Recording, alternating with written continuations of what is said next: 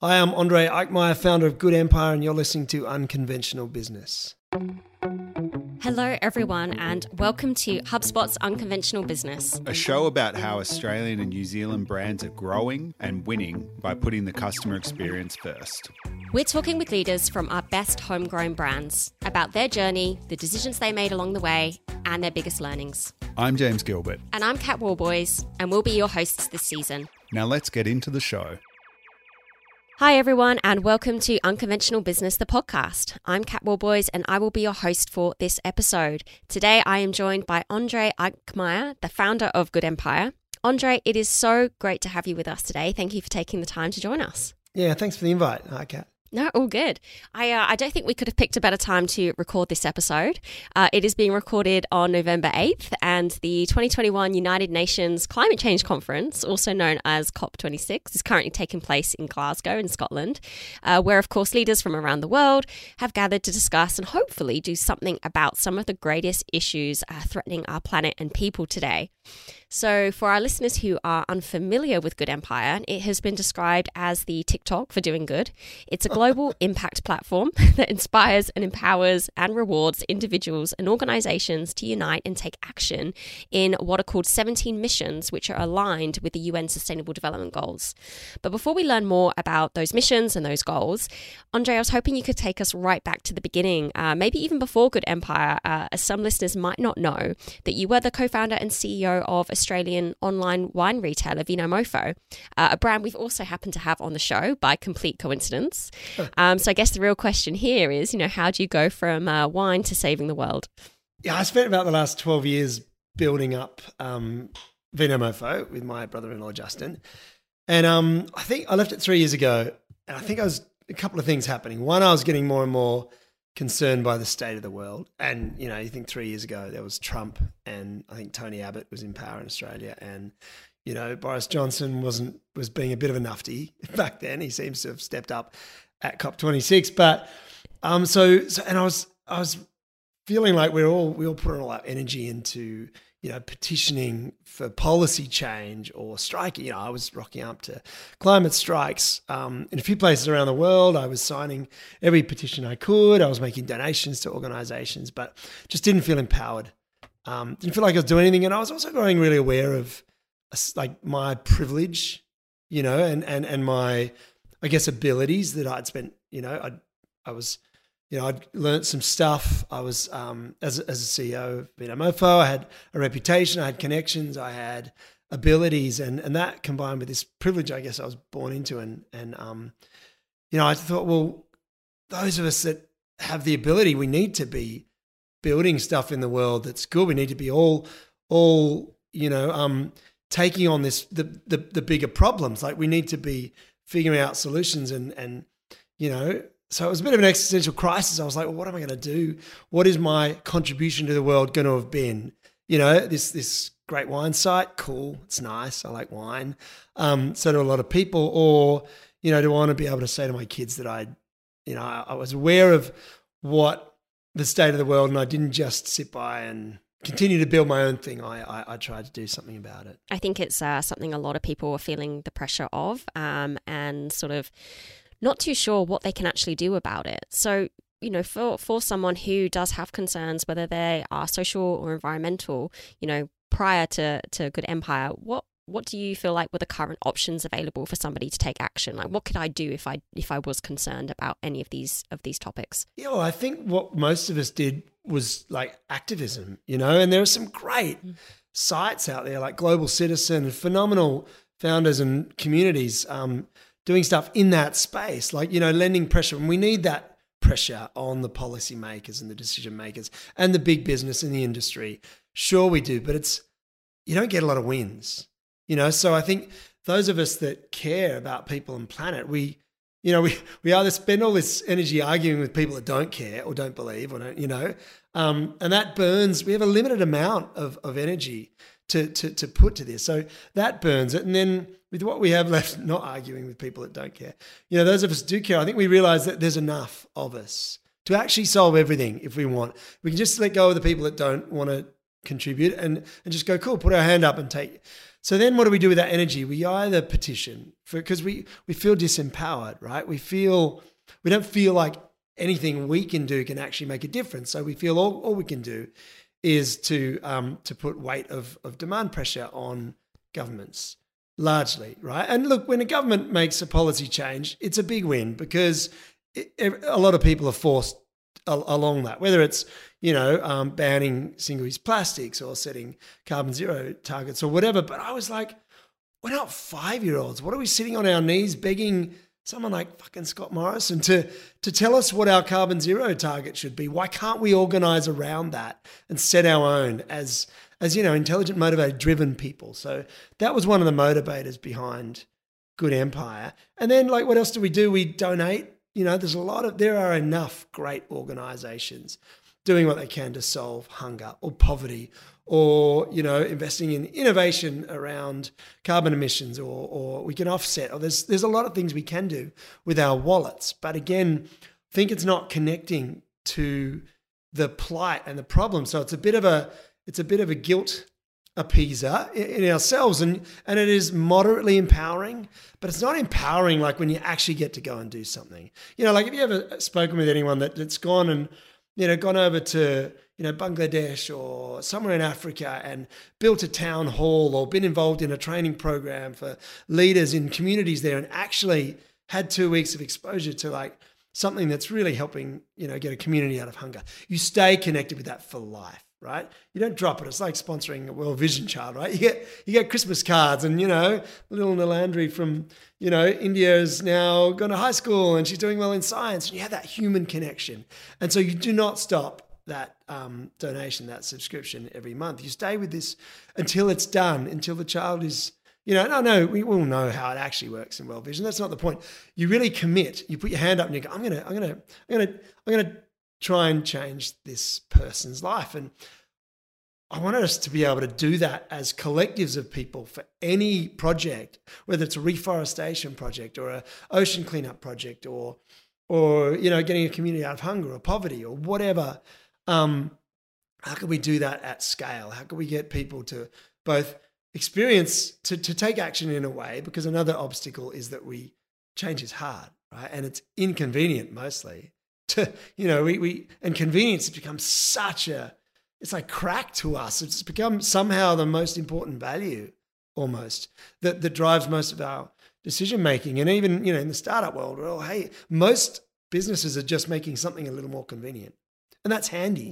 But when it's destructive, like it's become, um, then we need to be able to, you know, I, I, we with Good Empire wanted to be able to make less convenient things a little more attractive and a little easier to start. And then we wanted to show people that their impact really could make a difference. Yeah.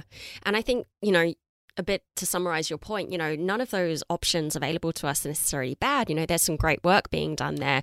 You know, some of the biggest movements have happened because of activism.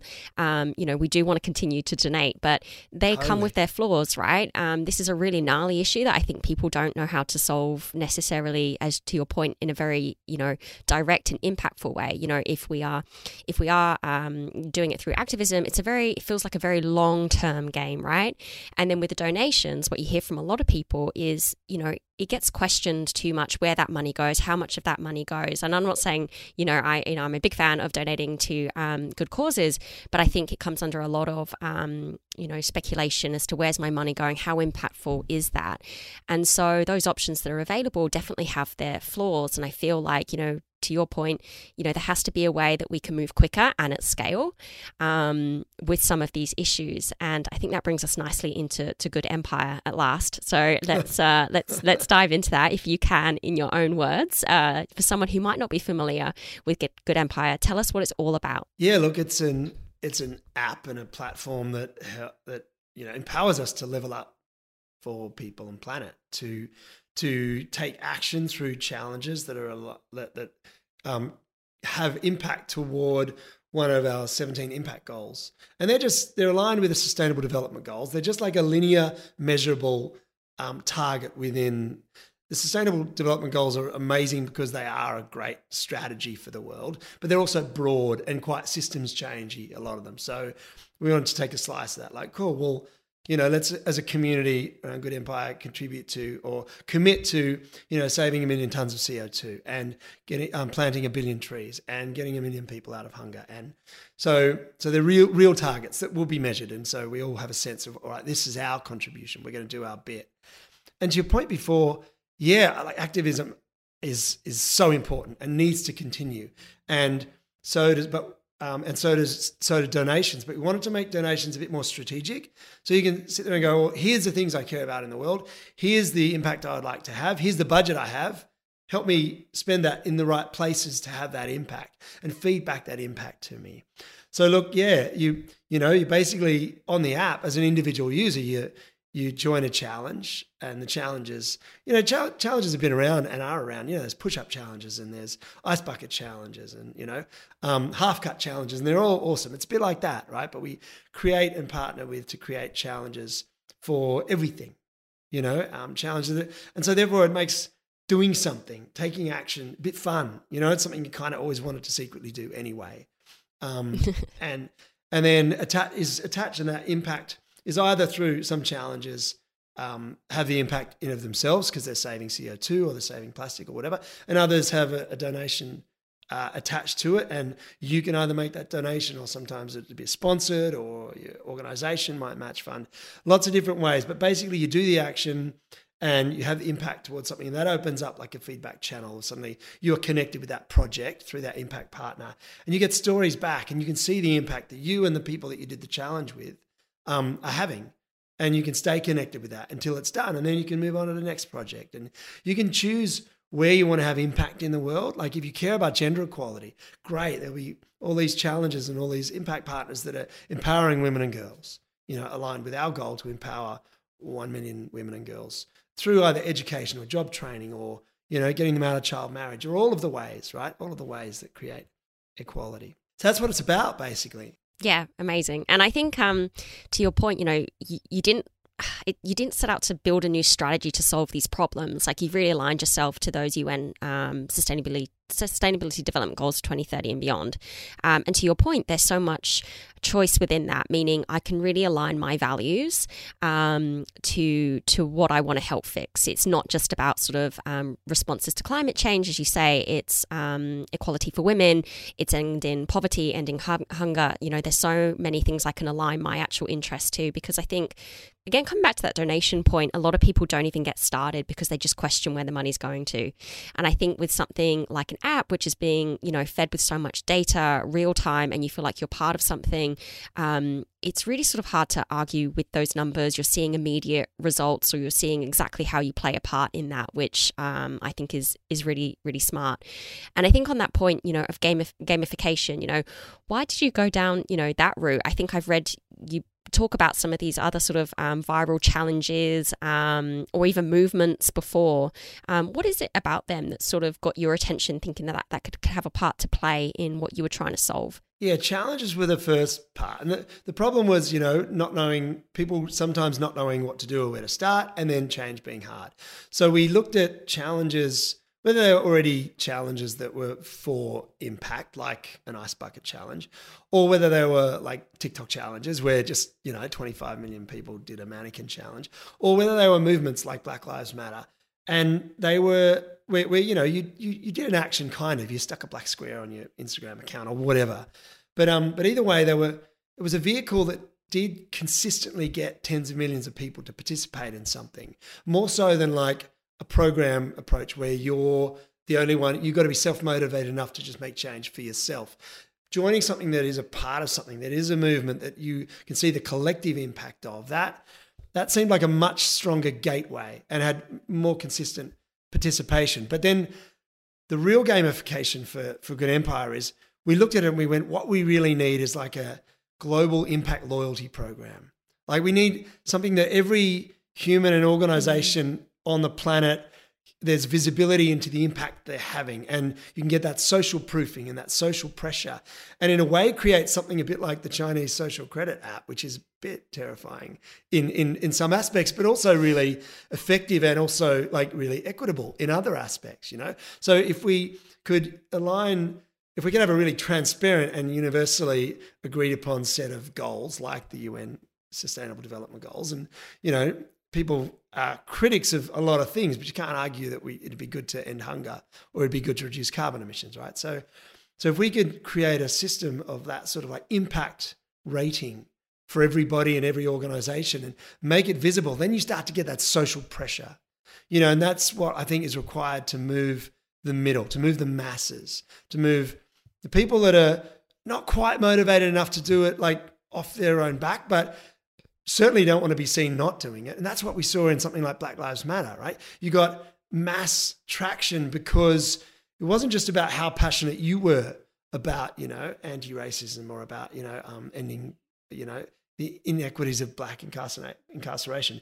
You you were like, well, I don't actively disagree with this, and God, everyone's doing it. I better do it, otherwise, people, my friends, will think I'm not, you know, uh, that I disagree. Yeah. So that's really powerful to move the middle. And we didn't want to just create an echo chamber of the people that were already doing stuff and like steal them from another platform and have them do our stuff. It's not what we wanted. We wanted to, and same as we didn't want to create a new strategy, didn't want to bring any founder ego, which you know we all have into this. Want to just find an area that wasn't being, um, you know, where were we not empowered, and how could we empower people?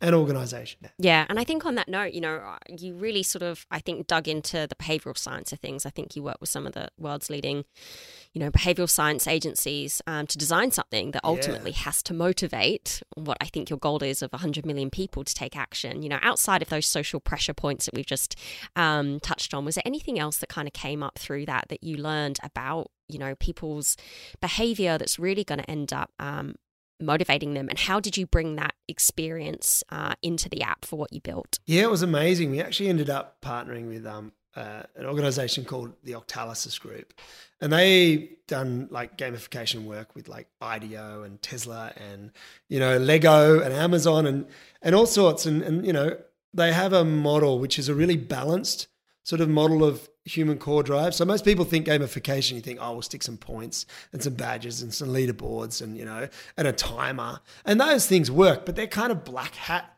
motivators. So they're fear of missing out. One, you know, um, points are sort of progress and achievement, but there are so many other core drives like epic calling and meaning and creativity and um, curiosity and social influence. And, you know, so basically, and some are intrinsic. So you know, and some are extrinsic. So extrinsic motivators, you need a score attached to it. You need a sense of progress to be fed back to you or something. Intrinsic, the the very act of it is a motivator in itself, like creativity.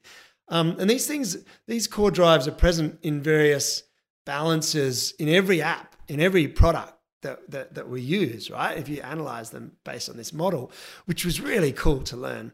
But the trick, I think, with, with driving is to understand the behaviors and the and the drivers of the the people that you you want to engage you know and that's quite varying. But for us it was like all right so they're going to be relatively digital savvy and probably social savvy and they're going to be relatively caring about people and planet. And then we're going to have some you know hippie boomers who are like been out this for like 40 years and finally the kids are listening and and you know. So we sort of looked at the the player types if you like or the user types and we and we looked at the core drives they would have, and then we had to design a balanced experience around that. And, and that's a whole lot of different sort of devices. But we basically, instead of doing a traditional function based UX map, you know, of scoping and, and design for the app, we actually did it through this model, and it was really driven around, you know, what uh, what behaviors do we want to motivate, and what do we want people to do, you know, like which is similar but different. And so from a function, you know, um, map sort of approach, and it was it was phenomenal. We, we, were lucky enough to work with some people that have been doing this for years and years with the, some of the greatest challenge, not just brands, but like you know, driving political anti-political campaigns and, and, sort of they had so much experience so so it was really wonderful we built the system and built the what is effectively a three-year pipeline of you know functionality but based around based around that um, idea of balanced core drives. It's so so cool to be able to do. Yeah, I can imagine you've only just touched on the, the surface of, of all of that behavioral uh, science that you you got to be exposed to and learn. Something else I want to talk about with you is, um, you know, Good Empire not only sort of empowers individuals like me and our listeners, but you actually launched a pilot to work with organizations as well. And I think you started off, or you, have started off with about 100. And I think this is a really interesting part because um, from what we've seen and some of the guests that we've had on the show, we've had by complete coincidence, because this show is all about, you know, brands that are winning um, through customer experience, whether that's making it really easy and empowered you know, to take action um, or if it's, you know, providing sort of delightful experiences. But just by coincidence, as we've been looking for brands that are winning on their experience, we've ended up having a lot of purpose led brands and NFPs on the show. So from Modibodi to Humanitix, Who Gives a Crap, you know, these these brands are really demonstrating that they can win over their less purpose driven competitors. And I think for many enterprises who aren't inherently, you know, purpose led in the product or the service that they're providing, they really are you know, struggling to understand how they can act and get involved in either environmental or humanitarian movements in a way that is authentic and comes across as authentic to their audience. Yeah. You know, I think you touched on this earlier. Many just kind of jump on that bandwagon of a social movement and do the odd, you know, social post on their Instagram account to say, "Oh, we're a part of this. This is this is how we can show we're involved and we care." And that isn't to say that that isn't uh, a meaningless action, but I think today's customer actually expects an awful lot more. And when we get into it, you know, there's some there's a lot of compelling stats to uh, to support it. I think a Deloitte report found that 90% of consumers will switch to brands to support a good cause and actually boycott a brand due to irresponsible business practices, yeah. um, which is huge. Uh, and I wanted to get your thoughts on this. You know, can you tell us more about how you're working with these organisations to help them realise and most importantly act on this trend, and I guess this preference that today's consumer ultimately has, and that's starting to put you know pressure on organisations. Yeah, I think it's so important. And it starts with the culture from within. And we we spoke with a lot of organizations right at the beginning. We said, what are your pain points? Like, do you, you know, where are you at with, with in terms of impact and, you know, corporate social responsibility and, and what's working and what's not? And universally, there was some of the problems that came up consistently were, you know, that, that look, we do a lot of stuff, but it's very top down.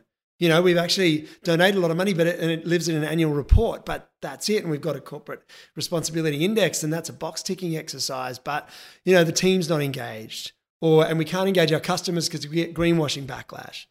And it's because it is top down, and it's just you know, even if it's the, the strategic intent of it is genuine, you know, and, and there are a lot of organizations really shifting to this being at their core, like really starting to look at the balance of their purpose in, in, for being in the world and really going, well, we have to think about our impact on the planet and our impact to community alongside, you know, whatever whatever our functionality is, whatever whatever cool sort of use we are to the public. So, um, so that's genuine. But yeah, not being able to engage the team like our, our employees properly in it, not being able to engage our customers in it, and not being able to measure with like in, in real time with just actual tangible measures of the impact we're having beyond the money that we're raising or whatever.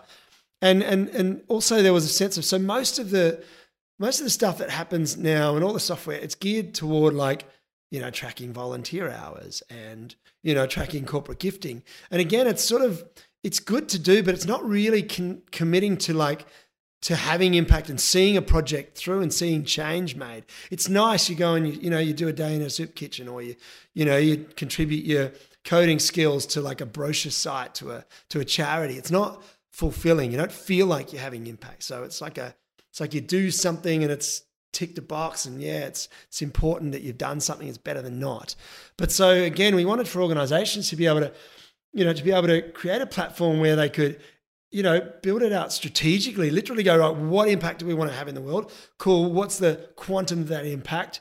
Um, build out a program of challenges that engage not only our teams and be able to track our individuals, you know, and, and, and as team collectives, um, track their impact like we track engagement, like we track performance, right? Properly build it into what we do. And also on an open platform, as organizations set our impact goals, but also be able to invite our customers and in, in fact, you know, community to to take part in these challenges with us. Every brand sort of you know, dreams of having a community and talks like they've got community, but most of them have a database. Well, impact. Yep. Guess what? That's a way you can actually feel like you're doing something together and actually be a community. you know, and, and we saw it in movements like not business as usual alongside the climate strike marches. You know, people felt connected with those brands and those teams because you were side by side together. And that's what impact can have. Suddenly you've got potential consumers or consumers or customers, you know, to, you know, taking action in challenges that are uh, aligned with something they care about, gender equality, for instance, and they can see the organizations that are also doing stuff in gender equality and go, wow, I want to start to buy from or, or you know, use as a service these brands that are aligned with the stuff I'm aligned with. And I think we've got the potential to create this ecosystem, which is not going to be exclusive. You know, it's going to be inclusive. This ecosystem where people can sort of choose the products and services that they can see the impact they're having in the areas that they too want to have impact in and care about. And I think that's really powerful. And that's what people Definitely. want. I agree that stat. And like, look, I think I think the, the stats. I think people are slower to switch from a convenient brand, but I think they're quick to boycott a brand that they see as being bad for the world. And I think we're seeing that more and more um, with some of the more obviously destructive or you know unsustainable offerings in the world. But I think people need to get, you know, we're not good at voting with our values. You know, we we we say we care and then we keep voting, you know, fuck knuckles in because we want to save 140 bucks on our income tax. And that happens globally, right? And and we're not good at actually switching to a slightly less convenient thing that we know will have the impact. We have to. We have to because that's such a power we have. But yeah, we want to help cast light on that, and yes, help drive behavior change through the platform, which which will happen. But also, you know, help help amplify and direct that demand pressure. Yeah, and where do you think we you know where are we quite in that journey? You know, are are enough organisations feeling that pressure, and is it coming completely from customers' preference for the brands they're shopping with to be having a better impact? Um, I would imagine some of it's coming from the workforce who want to work for companies that are having a better impact. You know, how strong is that pressure? If we still got a bit of a way to go, you know, where are we on that journey from from where you're sitting? Do you know what I reckon? Five years ago, brands were terrified of taking a stance on a social issue like marriage equality mm. or or anything. You know, there was a real sense of both in consumers and in companies that we don't have a right to. It's not our business to pick a side, or you know, in this. And I reckon in within two years after that, we saw very few brands didn't take a stance. And and that was such a shift. And and then three years ago, the first there was like front page was taken out in um, you know in the Wall Street Journal and in the New York Times for not business as usual. And the first like executives of CEOs of major organizations were, were starting to go on record saying we have to change. And um and what's happened in the last three years since then is phenomenal. I think we've seen such a, a wave build, and I think it's gone past the very early adopters or the fringe companies. And I think, and it's not just B Corps, although that's a phenomenal movement. Um, I think we're we're starting to see the beginnings of like the early majority, you know, and that is powerful. And that's unstoppable, actually. So probably the changes happening in organizations are the most encouraging to me. So we get to that next level of problems of, oh, how do we better engage and better direct, you know, our people, you know, our employees and our yeah. customers. And so that's the next thing. That's what we wanted to solve. But I'm so encouraged by what I'm seeing in business. Look at the, we're starting to see that real pressure. Far far more progress in business, I think, than in government. Yeah, hundred percent. I'd have to agree with you there. Yeah. Um, and what has the response been with some of those organisations that you started to work with? Do you know what? Amazing. And, and I don't know about your experience in startups or, or if you're listening, um, what your experience is, but mine is like usually if you've got an okay product for an you know with an okay market fit and at the okay an okay time. It's all quite hard work right? You get there because you've got drive and you're creative and you market well and you keep going and you keep going you keep going and you get traction and you grow. But then every now and then when something feels like it's exactly the right thing for exactly the right people at exactly the right time there's just this heady slipstream like everybody grabs it and moves it. And that's when you see that exponential growth. Because and you're not pushing for that. Like it's like you do one thing and you get 20 things back. That's what we've started to experience, which is amazing after a couple of years of not experiencing that. Um, you know, and, and, so what's happening? We, we, you know, let's say we do a pretty clumsily worded like Facebook ad, not even for organizations, just for like a crowd fund or something. Suddenly we're getting like, you know, big organizations like, um, you know, Accenture and Officeworks and, you know, ANZ Bank and stuff reaching out, going, I saw an ad, tell us more about this thing because these are the problems we're having. So we're like, wow, thank you. And not everyone's able to sign up straight away. So the pilot, we've got um, a bunch of great companies starting to do that, and schools and, and non-profits as well. Um, so we can learn stuff and, and do a few trial challenges before the full platform's ready. But really encouraging is the the amount of companies approaching us when we don't even have a right to, for them to have reached out based on you know how how sort of clumsy and like untargeted and unsophisticated our messaging was for that specifically and to have them come out and go tell us more about this what state is that we want to do it is exactly what we need. So that's been amazing. So now we're just, yeah, we're in this learning environment, you know, which is just how can we help you engage? How can we help you measure? What do you need to see? How can we um, make it more efficient to sort of like, you know, have a creative process around challenges? And it's been cool as well. Actually, the challenges we came up with initially in our own testing, we've got 10,000 pre registered users and literally launching tomorrow. Um, you know, from date of, I know it's so exciting. We just got approved in the app store. So I'm sort of on a bit of a high and we're scrambling madly to solve everything now, all the comms. But um, yeah, so so we've done our own sort of 10 challenges as part of this alpha sort of test phase.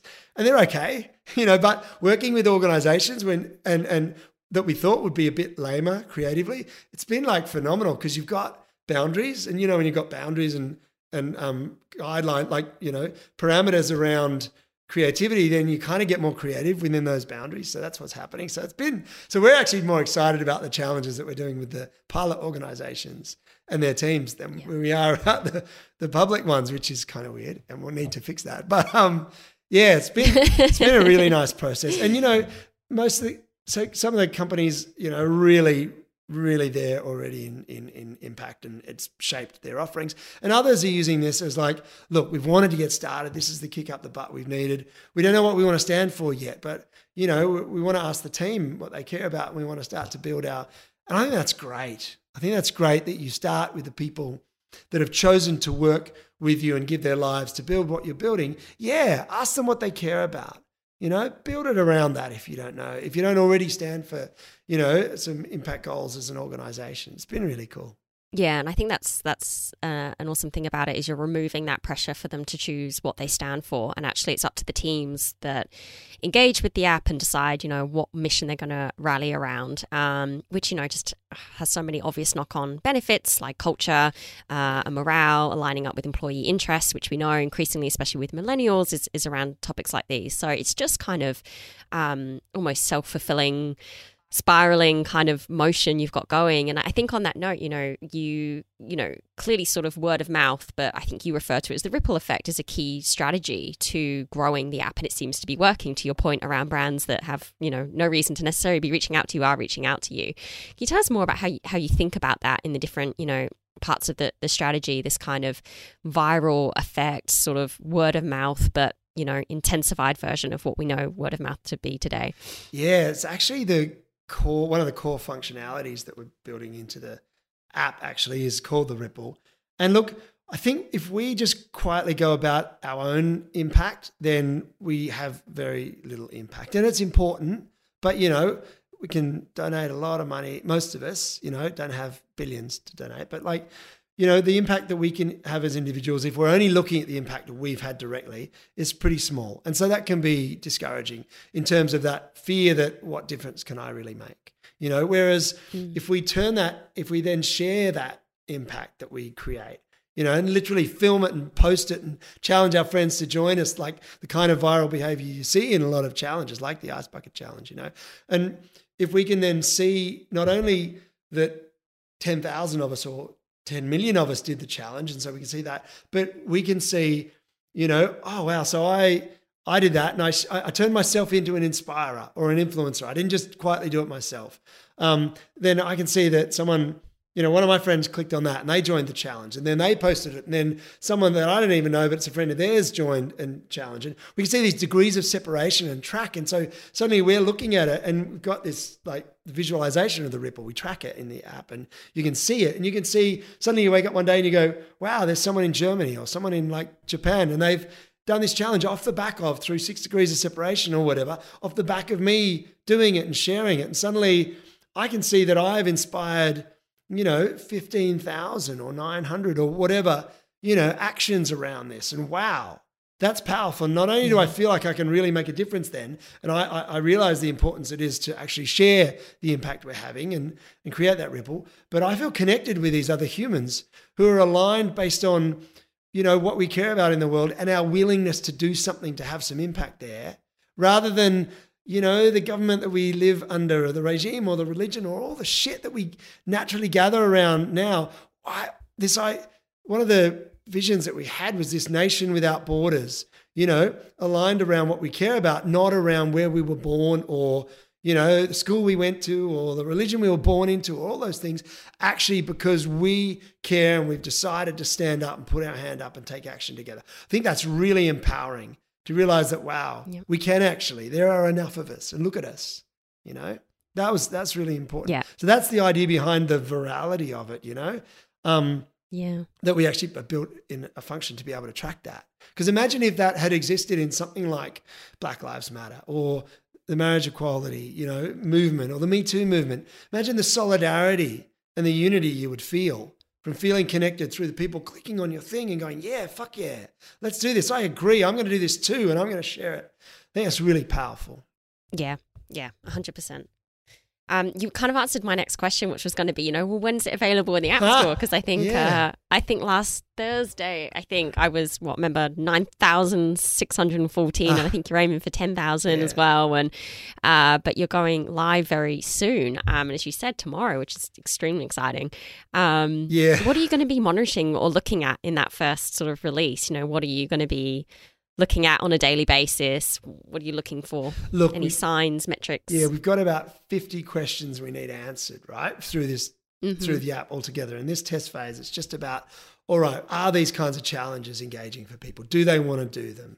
You know, um, and what what what are they more drawn to? What do people care about, and how do we present that? Then you know what what um, which uh, impact partners, you know, appeal to people? And, and is that different to the actions that they take? Because it's like a challenge is funny, right? So, you know, Movember, who've raised over a billion dollars now for mental health, they were successful because back then, not many people, you know, walked around with mustaches and secretly every person wanted, every male wanted to for just a little bit, but they needed an excuse. And same with dry July or Feb fast. You know, I need to lose some weight or I need to stop drinking, but it feels like quite a big thing if I tell people that. But suddenly I'm doing dry July. Oh, it's easy. It's good for my health and I'm part of something. You know what I mean? We secretly want to do the thing and it's fun. I want to shave my head. You know, I've always wanted to, but I don't want to be a dick and say I just shave my head. But if it's for a good cause, then cool, let's do it. So there's that element, and then there's the impact that it can have, and those two things together. So we need to learn what does that. We need to learn what, um, how connected are people willing to be if they're part of a, a community, a group of people that have come together on something? Will they take the next step and see that project through? How creative will they get with their challenges, with filming them? Like, how much do they want to be guided with told what to do versus how much do we just keep it really broad and see what people come up with? How, mm. what will motivate people to support other people in the platform and their and their you know their impact they're having and the content they're having. You know, we didn't want to create a vanity um, driven or a populist driven platform. We looked at all of the, because essentially it's a social media platform, but we're not trying to be a social media platform, but it emulates a lot of the characteristics, right? And one of those is what you choose that someone can do to support other people's content can either create a popularist, you know, vanity narcissistic sort of environment like, like Instagram is largely, um, which, which has its own issues, right? Um, you know, because suddenly if you're not that, then what are you? And, and insecurities and all the shit that comes from stuff like that.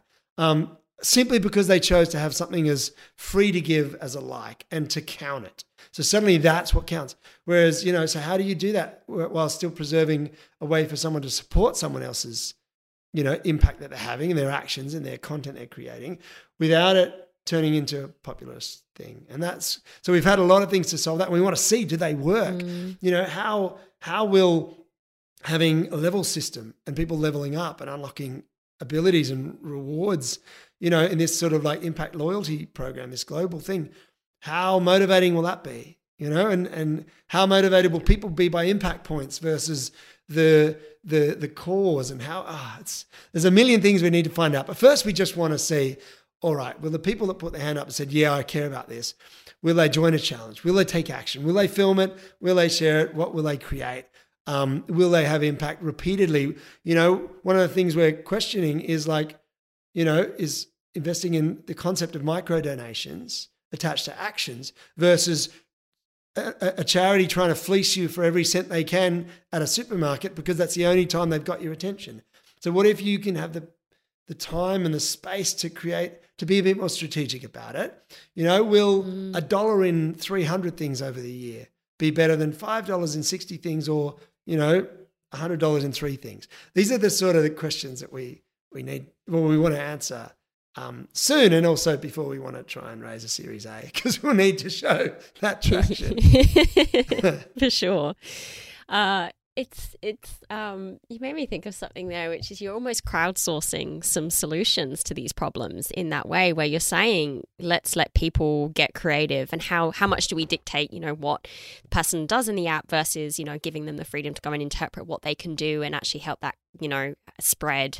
Um, there's a real sort of like crowdsourcing element to all of this in that in that way, where you are hoping and relying on people to get creative and come up with potentially new movements or new things yeah. that, that, that go viral engage their community and i think again it comes back to this ripple effect which is obviously you know very prevalent throughout the whole strategy and, and platform that you've actually uh, built and look, it is just a platform. Like we, there are thousands, tens of thousands, hundreds of thousands of people who already care and are championing whatever they care about, gender equality or climate yeah. change. Um, we need to be useful for them. They need to be able to use us to better reach and engage the people that already listen to them or to reach new people that want to mm. listen to them. We our success is going to be entirely dependent on our ability to create roles and responsibilities and, and accountability, but also status in these people that are actually the ones that are going to drive the movements.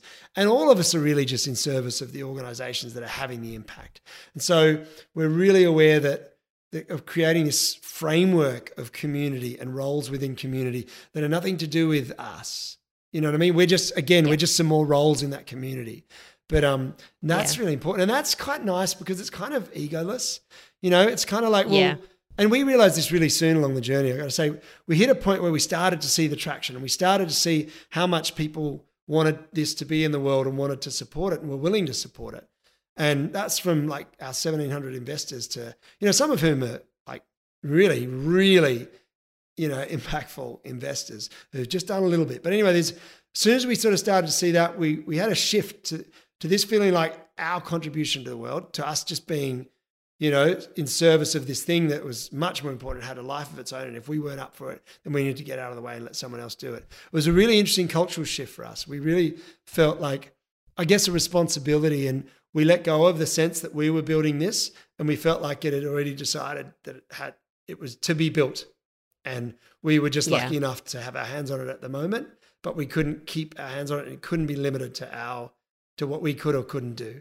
So we feel like we're just kind of like hanging on, scrambling after it, trying to, you know, move it along, but it's not going to wait for us. So it's a really interesting feeling to have as a startup team. Yeah, I think to your point on removing, you know, founder ego and you know, I say this in two ways, you know, at the end of the day, it is just a platform um, in the way that, you know, the internet itself was just a platform. It was all the small businesses that made things leveraging the internet that actually sort of made money from it and, you know, really leveraged it. Um, also say, you know, recognizing what you've actually done deserves tons and tons of credit. Um, but it is to your point, it is a platform and it's more about what the people are going to do with it yeah. at the end of the day more than anything. Um, yeah, really interesting kind of concept and way to think about it. It might, you know, look like early days to many, um, given that the it's only about to go live. But I'm sure it doesn't feel like early days for you, given the crack of a journey you've had so far. Uh, you know, up up until this point, you've already had some amazing milestones. You know, you launched what has become, I think, the biggest pre-product crowdfund uh, in Australia's history, uh, raising about what 1.6 million um, from 1,700 investors. What has, you know, just to close us out, what was that journey like? Is there anything along that way that really surprised you? It was amazing. It was such an exposed and public and timed and sort of gamified in of itself way to raise capital. And you really, it can really make or break you. Like if you have a failed crowdfund, it's pretty devastating because, you know, you've put it out in the world. But it's a really, like we've got 1,700, you know, pre-registered users who've invested somewhere between $250 and 50 grand. Um, that's a really powerful thing to have. Like, you know, that's, that's um, as a non-listed company, you know, that's Mm. people that have said, I, I want, I, I want to do this. I want to use it and I want to own it and I want to, I want it to be part of it. And I want to have it in the world. So that was awesome. We did that with Birchal and that were great. Um, and it was good for the team. I think it's one of those, it, it bonds you around it. You've got a ticker, you're looking at it and like, it's not like a revenue counter. It's actually going, wow, these are people investing in this thing that at the moment is just a concept and, and there's a bunch of words and some pictures that we've mocked up, you know, at the time. So that was really Yep. that was really amazing uh, experience, and I think is just gonna. I think equity crowdfunding is just going to keep growing, growing, growing, growing, and I think we're going to see bigger and bigger, and bigger companies. You know, within the there's limitations as to the scale of a company, but take it on not just you know as as a preference to like you know Zero Co. Great company. If you haven't interviewed them, um, Mike Smith, their founder, already, you should. He's amazing. And they're doing amazing things as well. And they, they, um, you know, they, they didn't need to raise the money that way. There's plenty of people want to invest in what they're doing, but they wanted three thousand or so invested customers. They really, you know, they re- it's part. It becomes like I'd like. I believe it should be almost like everything you buy in the world. You can just buy the thing, you know, buy the cup, or you know, put an extra hundred bucks in and own shares. I think it's a phenomenal way to have stakeholder ownership in the things mm. that you want to do and care about in in the world.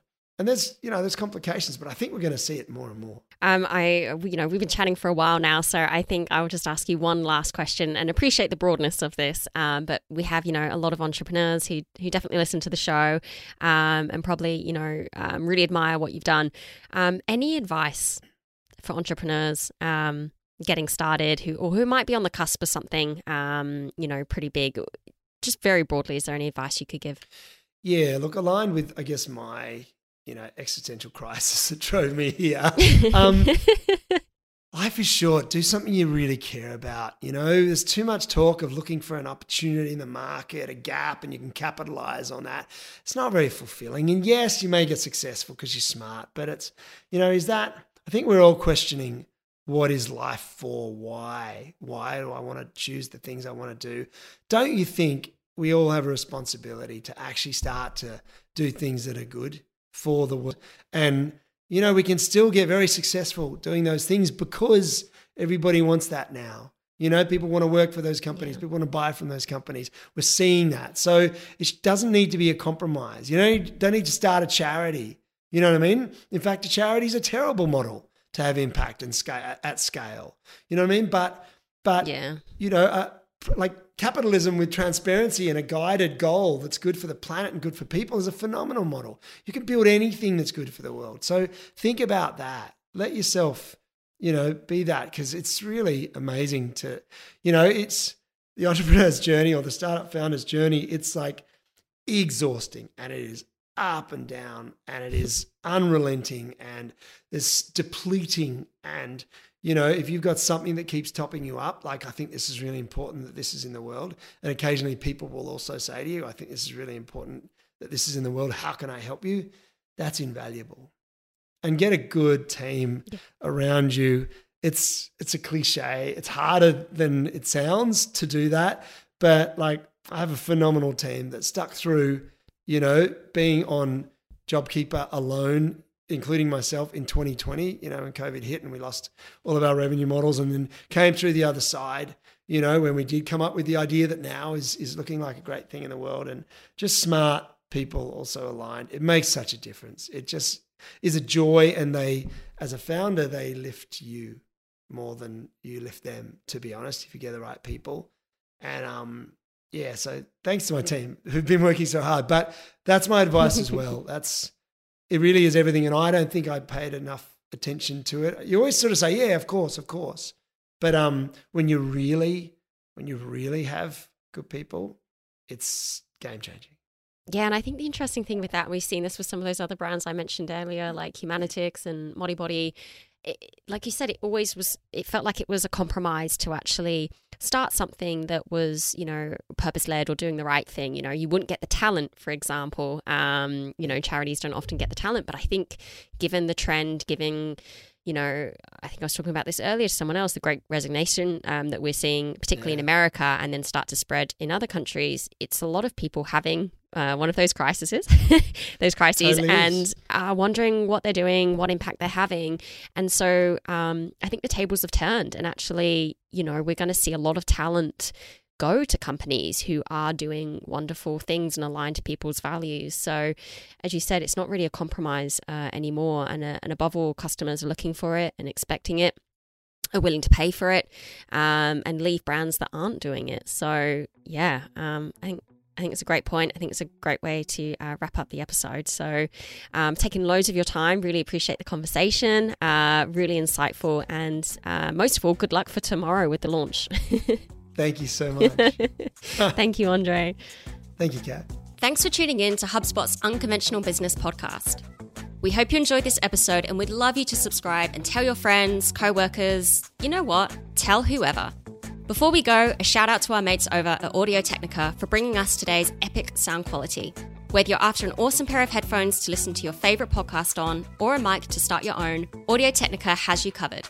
Head to audio technica.com.au to check them out.